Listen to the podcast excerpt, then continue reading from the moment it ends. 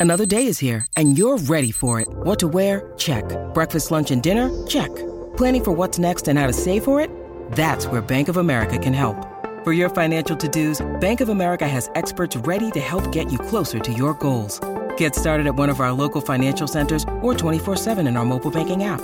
Find a location near you at bankofamerica.com slash talk to us. What would you like the power to do? Mobile banking requires downloading the app and is only available for select devices. Message and data rates may apply. Bank of America and a member FDIC. Avete mai sentito parlare del mistero dell'uomo di Taured? Si tratta di una storia molto affascinante, che alcuni considerano una leggenda, altri invece pensano sia reale. Ho deciso di parlarne solo ora, poiché da poco il mistero è stato risolto. Tutto inizia a Tokyo, Giappone, nel 1954. Un tizio vestito elegante mostra il suo passaporto all'aeroporto di Haneda. Sembrerebbe tutto ok, tranne lo stato di appartenenza, Taured. Nessuno degli agenti conosce quella nazione, così il tizio, che parla fluentemente francese, dice che la nazione di Taured esiste da tantissimi anni e soprattutto era il suo terzo viaggio in Giappone. Il passaporto mostrava validi timbri provenienti da vari stati d'Europa, incluso appunto il Giappone. Il tizio dice che la sua lingua principale è il francese, ma conosce diverse altre lingue europee e un po' di giapponese. Inoltre è in possesso di banconote di diversi stati, confermando a prima vista che si tratta di un uomo d'affari. Viene portato nella stanza degli interrogatori, mentre gli esperti esaminano i suoi documenti. Passaporto, carta d'identità, assicurazione, patente, tutto sembra perfettamente in regola, tranne il nome dello stato di provenienza. I doganieri decidono quindi di mostrargli una cartina del mondo e gli chiedono di indicare la sua provenienza. Il signore indica il Principato di Andorra, ma si stupisce del fatto che su quell'Atlante sia indicato con quel nome.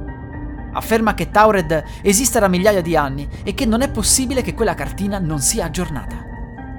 Nel frattempo, gli esami dei timbri confermano che i documenti sono validi, così si decide di chiamare sia l'azienda per cui il signore stava sbrigando degli affari a Tokyo, sia gli aeroporti che hanno timbrato il suo passaporto. Nessuno di loro conosce Taured e coloro che avrebbero dovuto incontrare il signore a Tokyo dicono di non sapere chi sia. Spiazzato, il viaggiatore propone di chiamare l'hotel presso il quale avrebbe soggiornato, ma anche lì non risulta nulla a suo nome. Pensando quindi ad una spia, si decide di trattenere il viaggiatore presso un edificio per tutta la notte. Il tizio chiede qualcosa per il mal di testa e stanco si mette a dormire. All'entrata dell'edificio, due guardie rimangono a controllare la situazione per tutta la notte. Il mattino seguente, polizia e membri dell'agenzia di sicurezza si recano dal viaggiatore, ma quando aprono la porta scoprono che non c'è nessuno. Il viaggiatore è fuggito, nonostante ciò fosse impossibile, in quanto le guardie non avevano mai lasciato incustodita la porta. Data l'altezza dell'edificio, sarebbe stato impossibile fuggire tramite la finestra. Ma allora, com'era possibile? Nessuno parlò più della vicenda, ma negli anni 60 la storia iniziò a diventare famosa. Fra le diverse ipotesi, quella più affascinante è quella del viaggiatore temporale. Il tizio di Taured sarebbe forse apparso da un universo parallelo nel quale Andorra non esisteva. Ma attenzione, perché la verità è un'altra ed è molto più semplice. Fino a poco tempo fa non sapevamo niente di più sulla vicenda, se non che molto probabilmente era solo una leggenda. Esiste una vicenda che un po' ricorda quella dell'uomo di Taured. È una storia reale e risale al 1959. Un truffatore, di nome John Allen Kuchar Zegrus, si reca in Giappone con la moglie coreana. Tenta di incassare 200.000 yen e un travel check da 140 dollari in una banca giapponese, più altri soldi alla banca di Corea. Viene fermato e lui sostiene di essere un ambasciatore dell'Abissinia proveniente dallo stato di Negus Abes. Mostra quindi alle autorità un passaporto enorme scritto nella sua presunta lingua locale. Disse che era nato negli Stati Uniti e che dopo numerose vicissitudini si era ritrovato a fare la spia per la Corea del Sud e in seguito un diplomatico per Negus Abes. A fregare il truffatore è però proprio il nome dello Stato, Negus Abes, Stato che non esiste ovviamente. Scoperta la truffa, Allen viene arrestato. La curiosa vicenda diventa di dominio pubblico e numerose riviste iniziano a parlare di quel caso. Il Vancouver Province, nell'agosto del 1960, pubblica la vicenda facendo un errore di battitura.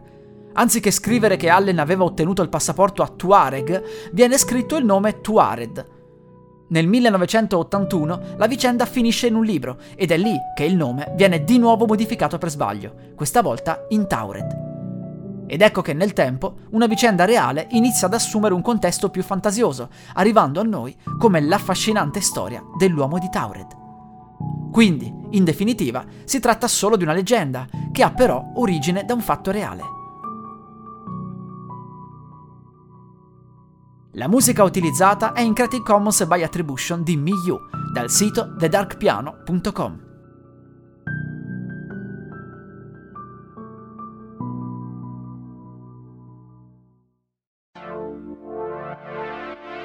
Ciao, sono Andrea Daniele Signorelli. Se sei interessato al mondo digitale, all'intelligenza artificiale, ai social network, alla realtà virtuale e aumentata e all'impatto della tecnologia sulla società, hai trovato il podcast che fa per te.